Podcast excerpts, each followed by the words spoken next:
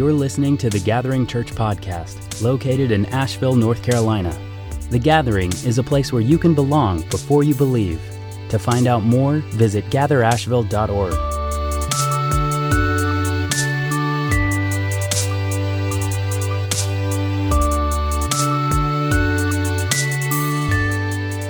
good morning and welcome to the Gathering Church. My name is John Mark Redwine. I'm the lead pastor, and it's such an honor to have you here today. If it's your first Sunday, man, I'm just so grateful that you're here to start our Christmas series with us today as we march into the Christmas season. For me, the Christmas season began November 1st. I'm going to be honest that that's just the way that I believe and feel. I believe that Thanksgiving is an important part of the Christmas season.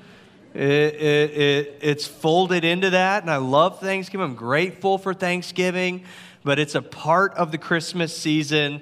And so now we are just really almost there, and I'm, I'm enjoying it. Before I get into it, today is Legacy Sunday. And uh, once a year, we do only one giving initiative each year, and it's our year end giving. And we call it our legacy offering because our goal genuinely is to build a lasting legacy for the kingdom of God, both here in our city and beyond.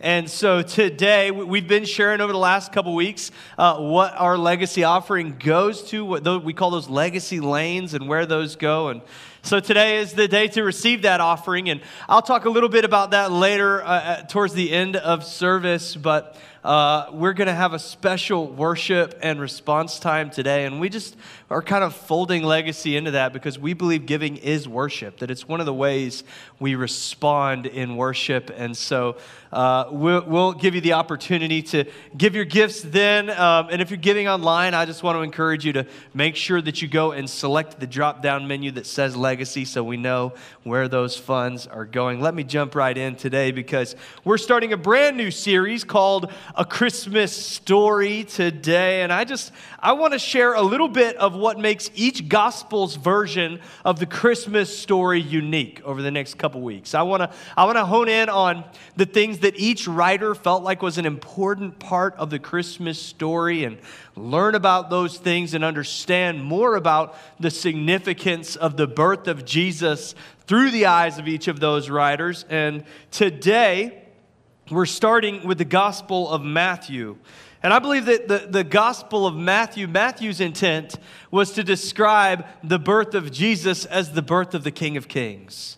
I think that he really wanted us to understand that Jesus is the King of Kings. And that's what I want to learn about today. Let's read Matthew's Gospel, beginning in chapter 2. The, the story of the birth of Jesus uh, is in chapter 1, and the Christmas story kind of continues in chapter 2. So look at it starting in verse 2. It says, After Jesus was born in Bethlehem in Judea during the time of King Herod, Magi from the east came to Jerusalem and asked, Where is the one who has been born, the King of the Jews? We saw his star when it rose and have come to worship him. When King Herod heard this, he was disturbed, and all of Jerusalem with him when he called together all the people's chief priests and teachers of the law, he asked them where the Messiah was to be born. In Bethlehem in Judea, they replied, for this is what the prophet has written. But you, Bethlehem, in the land of Judah, are by no means least among the rulers of Judah, for out of you will come a ruler whom will shepherd my people Israel. Then Herod called the Magi secretly and found, them, found out from them the exact time the star had appeared.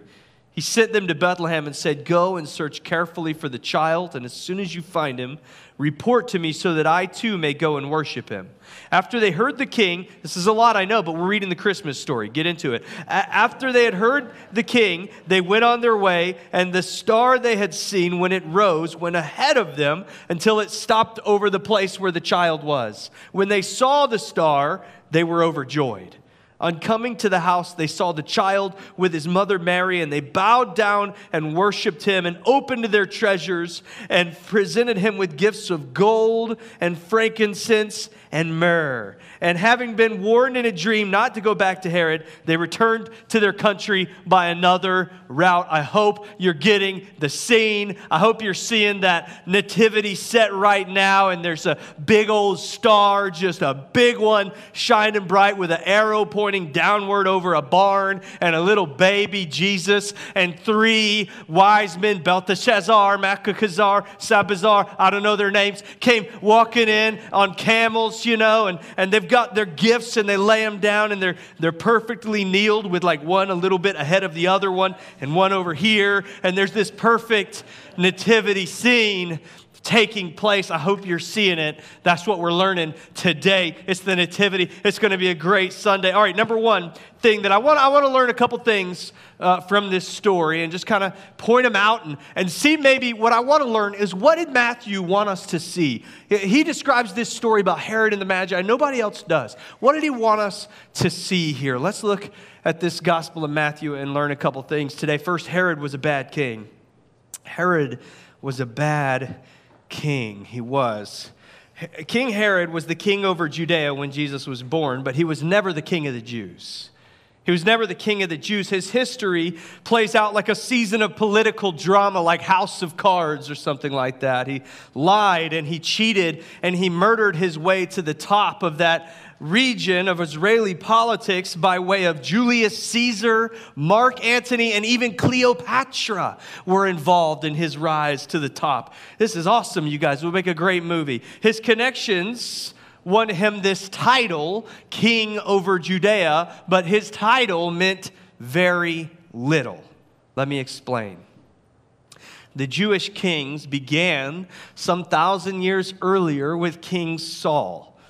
King Saul. The Jewish people lived in a theocracy before that, with God being at the highest seat of government for them. But they looked all around and the, they decided that they wanted more. The people and the kingdoms and the countries surrounding them, they all had their own king. And, and you, and I, we don't have a great context for what a king is. There's not a lot of kings left in the world. There's a queen in England, and nobody's really sure what she does. It's why we all watch The Crown feverishly just to try to understand what is the job here. And, and so th- there's not like a context for us to fully understand this, but way back in the day, a king represented security, represented safety, represented pride in your country. A king was someone you honored, that, that you worshiped, that, that you, would, you would want to just be near to a king. People would come from cities all around if a king was passing through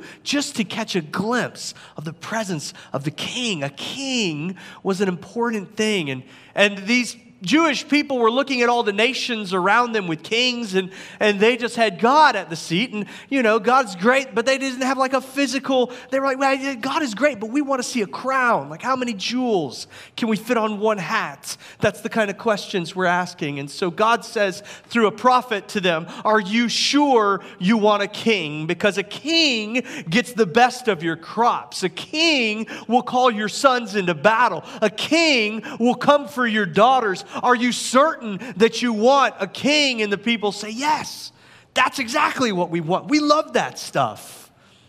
Give us a king. And so they choose a king, and God allows them to choose the king. And guess who they pick? The handsomest, tallest guy they can find, and his name is Saul. And as a person of five eight stature, I resent that. And they find the tallest man and they make him the king, whatever. And so King Saul is a decent king for a short time. Then he loses his way and he stops obeying God. And so God chooses the next king. You, you following me? He lets the people choose the first king because they demanded a king. God chooses the next king, and his name is David. And he comes, he sends a prophet to him when he's just a shepherd, a young boy. He's, he's still got decades before he would actually become the king, but God has chosen him to be king. And he sends a prophet to anoint him as king, and he says, You're going to be the king one day. And David is the king. And David is a man after God's own heart. David is a good king. And God says, I'm going to make sure that there is always a king in the line of David through him. David is king. Now, David had a son named Solomon who wrote the Proverbs, and Solomon was a pretty good king, but he either married or had children with around 700 women, which is not God's dream for marriage. And these people brought in a lot of other worship to the kingdom of God, and it brought a lot of consequences to the nation of Israel. Solomon's sin. The line of King David lasted until 586 BC. And by the time we get to 586 BC, it had eroded quite a bit. Every generation that followed, it seemed, brought more sin into the kingship and what it meant to be king, someone who was worthy of honor and worthy of worship and worthy to rule, someone who would protect and provide security, who would provide freedom and safety, and someone who would enrich the lives of his people, the dream God had for a king. It had eroded so much by 586 BC that kings were just selfish, self serving, and had turned their backs on worshiping God. And so God allowed them to be conquered and for it to be wiped out. In 586 BC, a king in another country called Babylon named Nebuchadnezzar conquered Jerusalem and he dethroned King Jehoiachin. Now, I'm going to say Jehoiachin. Maybe it was Chin. Maybe it was a guy with a big chin, and that's how he got the name. King Jehoiachin is the descendant of the king that God chose, David. He was dethroned in 586 BC, and after that, it was different kings that would take the throne. The Babylonians would put a king on the throne who was merely a puppet to follow their orders. After the Babylonians came the Persians. They did the same thing. After the Persians, do you remember the Persians from the movie 300? The guy with the, the nose ring that connected to his earring? That's the guy. He was there. And so the Persians, and then there was the Greeks, and they set up a king, and then it was the Romans and the Roman conquest. Uh, during that time, there was a set of kings called the Hasmoneans. They had what was a dynasty, big thing. But these guys, even all throughout this 500 years, even though they went by the title, title of king, were more like what we would understand to be a governor. And in 70 BC, a Roman general named Pompey conquered Jerusalem and they set Jerusalem up as an occupied Roman province. And they brought in occupying soldiers, a, a regional governor, and then other leaders who would serve underneath that regional governor. All of the actual power and politic for the region came from Caesar to the governor to the sub governors underneath him. But then, over here, you had a king because it satisfied people to have a king made them a little bit easier to rule when they felt like they had their own king, made it a little bit easier to get them to submit when they felt like they had their own king. The governor had the most power in the area. They keep the king so that people remain loyal to Rome. His job was just to point people's allegiance to the occupying power, Rome. He had a rich and easy life. Herod through a lot of political maneuvering, became the first of the Roman version of those kings. Now, Herod was not Jewish. Isn't that interesting? The king over all of Israel, over Judea, was not Jewish by birth. He converted to Judaism later in life, although my instinct tells me he probably didn't do it very genuinely. Herod's mother was from Jordan, and his father was an Edomite. He was Syrian. Uh, Herod had been a Roman governor in Galilee and had become close friends with Mark Antony. He was also known to be a favorite of Caesar.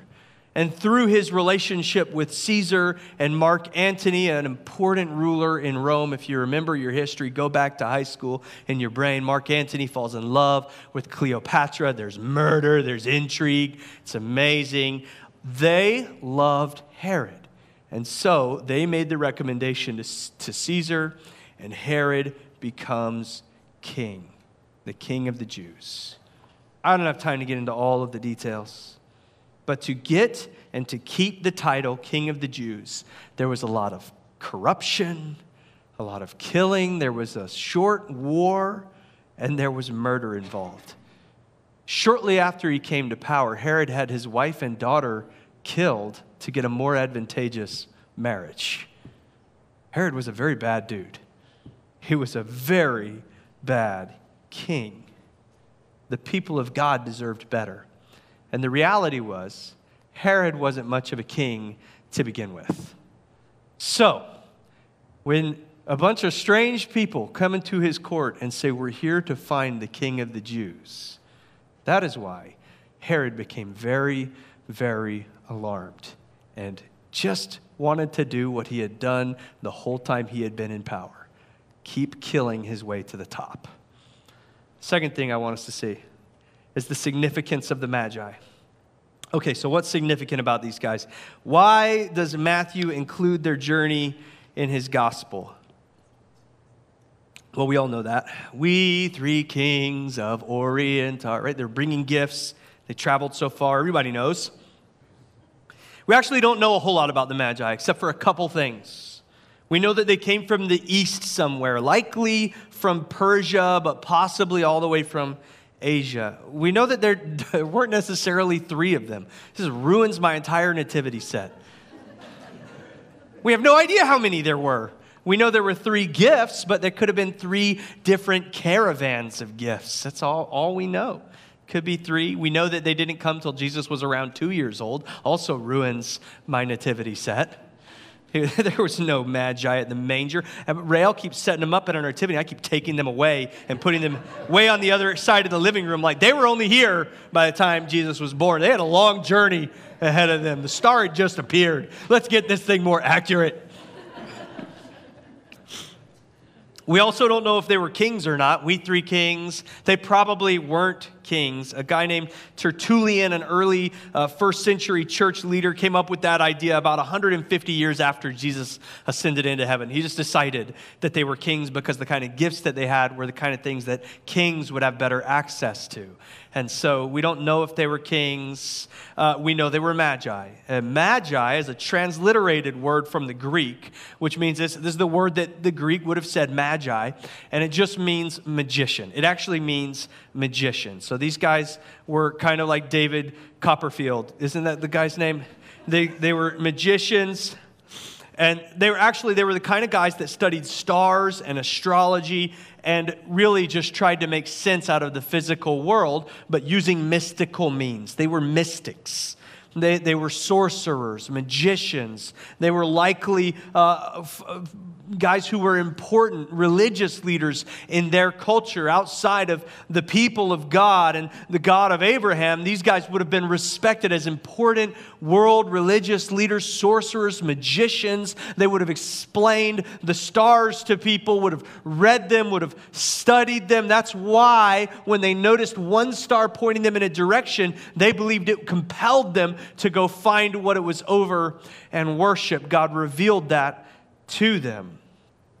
Society had a lot of respect for guys like this. And in non Jewish cultures, magi were the kind of people who would be present at a coronation of a king and do the coronation itself. It would be the magi of that region that would crown the next king, would show submission of the gods to this king as the new king. So, that's the kind of thing they're up to with Jesus. They'd studied the stars. And I believe God showed them that for the first time in 600 years, a king of the Jews was going to be born. And so they traveled to Jerusalem. They saw Herod, assuming he would know about it. He did not. And then they, they went to go find the child to coronate him as the king of the Jews. Let's look at their gifts the gifts of the Magi gold and frankincense and myrrh. These weren't random gifts, they were important for a coronation of a king. Gold was a symbol of power, it was given often to a newborn king as a sign of tribute and respect. Frankincense was an incense uh, that was burned by a high priest in ceremony, and it's worth noting that frankincense is the incense burned in the Holy of Holies in the temple of Jerusalem, where the presence of God dwells. Only the high priest could burn the frankincense. It symbolizes worship. Myrrh had two primary uses in those days. The first was an anointing oil for kings. Most likely, these men were bringing it as an anointing oil for kings. These men who represent another religion, who represent the little g gods of this world, who represent the understanding of this world that man has, who represent outside nations, were coming to Jerusalem or to Bethlehem to find this new king, to submit to him as the King of Kings. Myrrh had another meaning or use it was an embalming fluid. It was what they would use to anoint kings, and it was what they would use to coat them as they buried them. And here they were coming to welcome the new king of the Jews who would become a sacrifice and give his life for all. I think Matthew wanted us to see these things when he explains or helps us understand who is Jesus. Who is Jesus? The fourth thing. So, Matthew spends the first part of chapter one explaining the genealogy of Jesus from Abraham to David, from David to Jehoiachin, from Jehoiachin to Joseph, Mary's husband, the adopted father of Jesus. In chapter 1, we learn that Jesus is born the rightful heir to the throne of the Jews. He's a descendant of David. He is who God promised from the very beginning. He is the king that we were promised and that the people of Jerusalem had been anxiously waiting for. The Magi confirm this and they come to bring their tribute to this rightful heir, this king. They bring gifts that honor his position, that worship him as the Most High and anoint him as King of Kings. And after centuries of oppression, and occupation, and after centuries before that of corrupt and evil kings, finally, here in Bethlehem, is born a king to rule over all of the other kings and bring peace back into the hearts of men. A king who is worthy of worship, who is here to protect and to provide safety and security for those who would follow him. A king who is worthy of our honor and our praise. Jesus is king. For centuries, all God's people had was oppression and war and kings who were either self serving or just evil. And now, here in a manger in a stable in Bethlehem, lay a king who, being in the very nature of God, Paul says, did not consider equality with God something to be used to his own advantage. Rather, he made himself nothing by taking the very nature of a servant, being made in human likeness, and being found in appearance as a man. He humbled himself by becoming obedient to death, even death on a cross. And so, therefore, God exalted him to the highest place and gave him the name that is above all names. I just believe that in Matthew's gospel, he needed us to see that not only was a king born in Bethlehem, but the king we deserve was born in Bethlehem, the king we have awaited was born in Bethlehem, and the king of kings was born in Bethlehem. Like I said, in this, in this world, we just we don't have a context for how we should behave before a king. The, the word doesn't have the same meaning to us that it, it once did. There was a time when the language king was enough to cause people to pause and have a moment of reverence. It carried reverence in the word, it mattered. To be in the presence of a king was an honor in itself. In the days of kings, people would travel far and wide to bring tributes to the king, and they brought gifts with them of dedication. And when they entered into the chamber of a king, they would do so with their heads bowed low in a sign of submission and respect and pay tribute to the king with whatever gift they could bring. And it was a sign of great honor and a sign of great respect to be able to bring a gift to a king, and it would be marked as one of the most important days in a person's life to be able to come into the presence of a king and bring a gift to a king. In this passage in Matthew, the Magi know that Jesus is not just a king, but the King of kings. And so they travel far and wide to bring him their tribute. And it says they bowed low when they entered into his presence. What all of this means to us. And the reason that Matthew wrote this into his gospel was to help us understand that Jesus is the King of Kings come to establish the kingdom of heaven. And that's very good news for us. Because the kingdom of Jesus is not some political movement or a place that weathers and ages and falls like every kingdom here on earth eventually will. His kingdom is everlasting. Jesus said, The kingdom of heaven is like a mustard seed, which a man took and sowed into his field. And this is smaller than all other seeds, but when it is fully grown, is larger than the garden plants and becomes a tree, so the birds of the air will come and nest in its branches. It began with a small and humble people in a specific part of the world with a baby in a manger in a small town. But today, the kingdom of heaven is growing and growing and offering rest and hope and purpose to all who find it.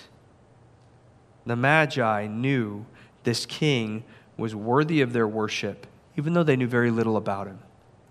Today, we know a great deal more about Jesus and why he is worthy of the same kind of worship from us, if not more, than what the Magi were willing to bring.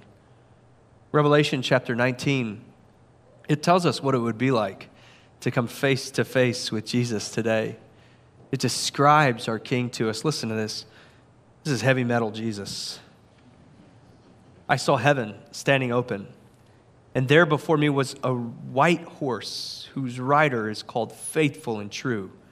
With justice he judges and wages war and his eyes are like blazing fire, and on his head are many crowns, and he has a name written on him that no one knows but he himself. He's dressed in a robe dipped in blood, and his name is the Word of God the armies of heaven were following him, riding on white horses and dressed in fine linen, white and clean. Coming out of his mouth is a sharp sword with which to strike down the nations. He will rule them with an iron scepter. He treads the winepress of the fury of the wrath of God Almighty. On his robe and on his thigh, he has this name written King of Kings and Lord of Lords. Jesus has a thigh tattoo. Where are my no tattoo people at? Jesus has a thigh tattoo, and it says King of Kings and Lord of Lords. I want you to get that picture in your head today because what I have to try to understand in my own heart is that the very same Jesus who looks like this today with blood on his robe and a sword coming out of his mouth, eyes like fire, just an amazing and beautiful sight to behold. So powerful and true, so willing to defend you, to protect you, and to give his life for you.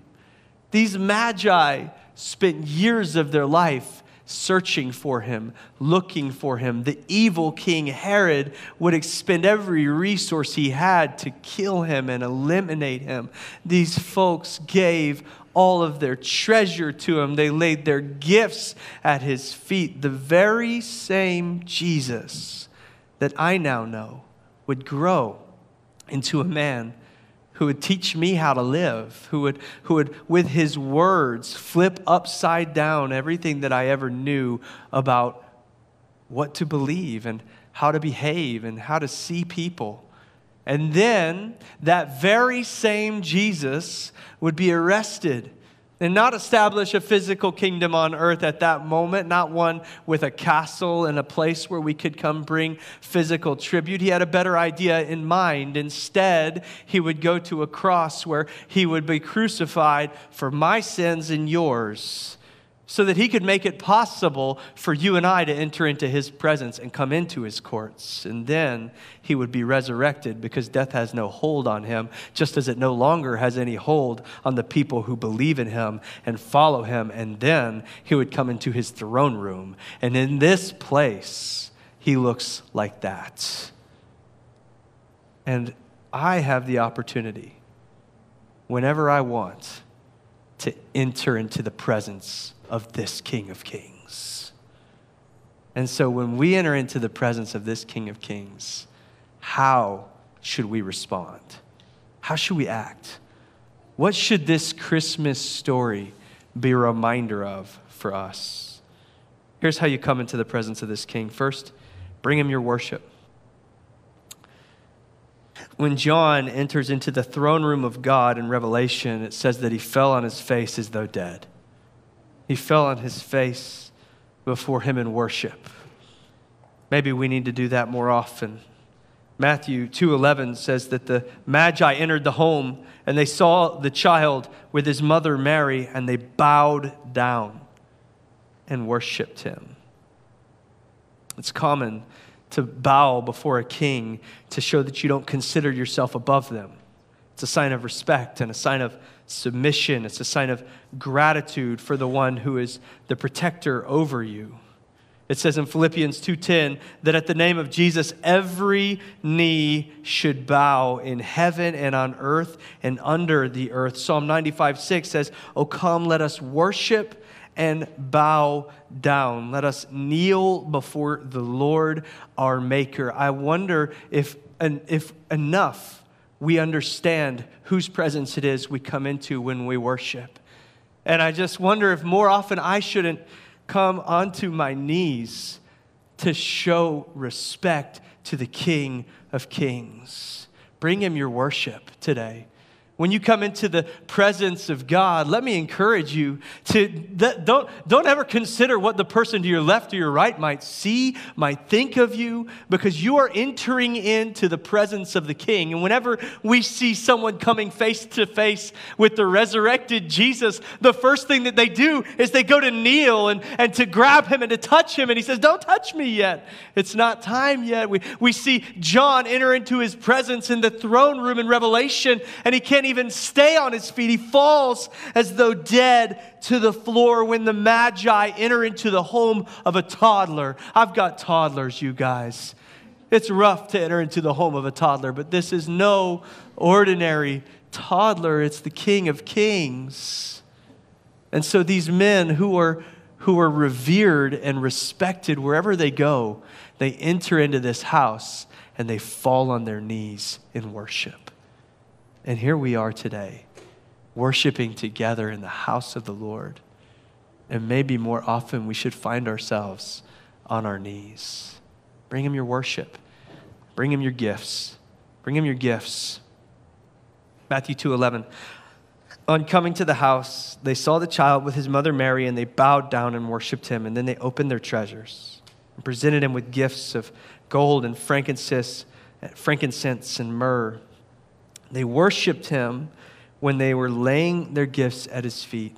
It was an act of worship for them to bring and lay their gifts at the feet of Jesus. I want to encourage you to do the same in more ways than one. Today is Legacy Sunday. And we talk about this a lot, but we believe giving is worship at the Gathering Church. It's not something we want you to feel like you have to do, like it shouldn't feel like a chore. It's not something we want to pull out of you, compel, or trick you into doing. No, we believe that giving is worship. It's worship. You're worshiping the King.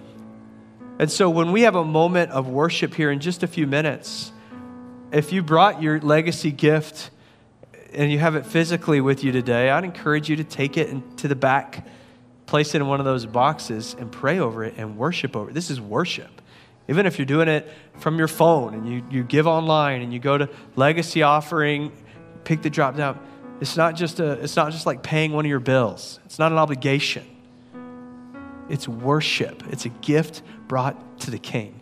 Here is a king who is absolutely worthy of my praise, who is worthy of my worship, and who is worthy of my generosity and my giving.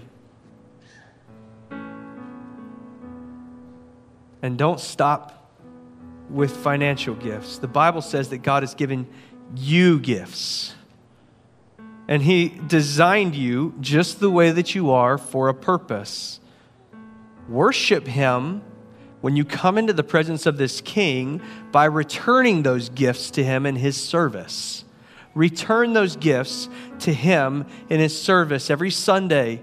Before you get here, the dream team is working hard to make this space ready for you, to receive you, to make you feel wanted and welcome and seen. And they do it because they're laying their gifts at the feet of Jesus. They understand that they're serving a king of kings, and that when you go to visit a king, you don't show up empty handed. You come to the king of kings with whatever gifts you have to give. And our dream team lays their gifts down. In fact, we pray every Sunday before you arrive God, here are my gifts. Every gift you have given to me, I lay it at your feet. Use it however you would. I am yours today lay your gifts down at his feet. Your prayer is like sweet incense to God, the Bible says. Lay your prayers at his feet. Worship him by honoring him with your worship, saying it out loud. Bring him gifts, the gift of song. Sing it at the top of your lungs, as on key or as off key as you will. Worship him and bring him your gifts today and then bring him your life. Bring him all of you, everything you are, and lay it at his feet. He is a king who is worthy of every sacrifice.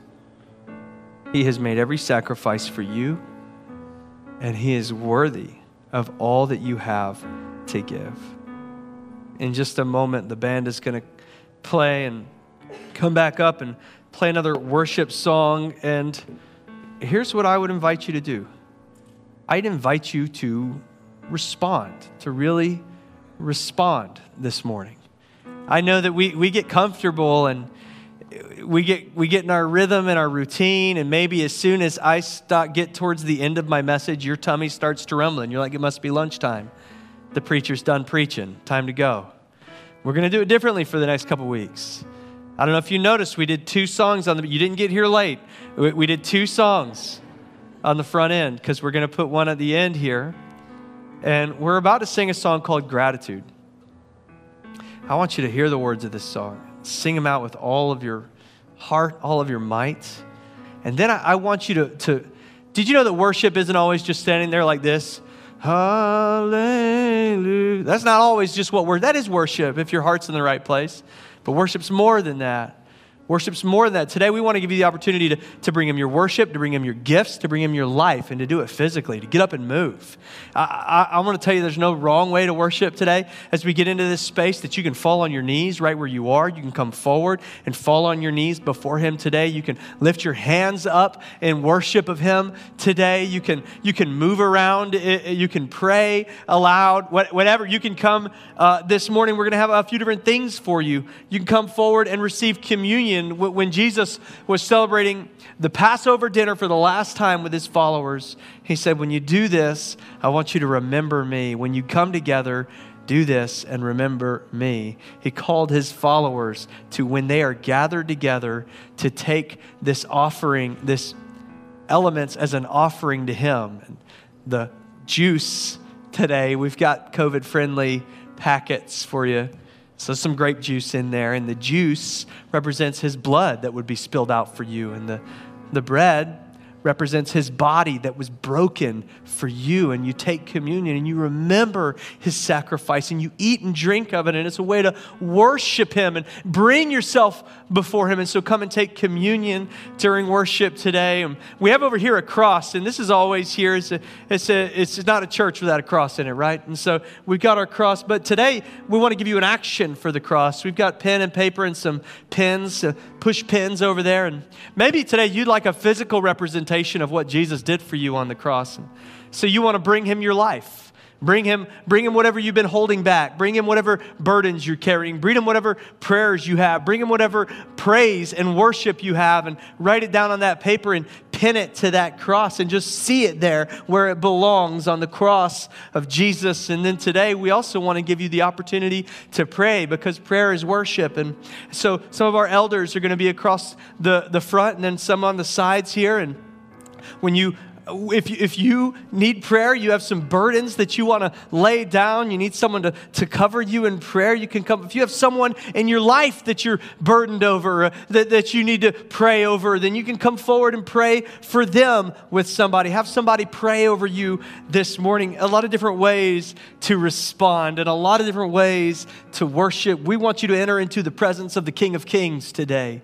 We want you to bring tribute to the King of Kings today. I believe that this this time of year, it's important for us to remember that we serve the King of Kings and we're going to give him all the worship that we have to give because he is worthy of it. He is a good and mighty king. And so, if you're here today and you don't know this King of Kings yet, you don't have a relationship with Jesus, let me give you that opportunity right now. Every head bowed and every eye closed. All you have to do is just say, say these words. It's, it's like a, a wedding vow. It, it doesn't, you, there's a lot of marriage that happens after a wedding vow, isn't there? But these are the promises that you make that start that relationship. And that's what this prayer is like. Every head bowed, every eye closed. If you're ready to enter into a relationship with Jesus, say it with me. Heavenly Father, forgive me for my sin. Forgive me for my mistakes. Forgive me for trying to do this on my own. I give my life to you. I believe in you. I believe in what you've done for me. And I worship you with all that I am from this day forward. In Jesus' name, amen. Amen.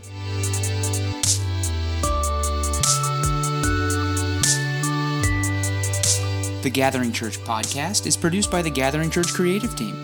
Want to get involved? Fill out a Connect card online at gatherasheville.org. find us on Facebook at The Gathering Church, or on Instagram at Gather Asheville.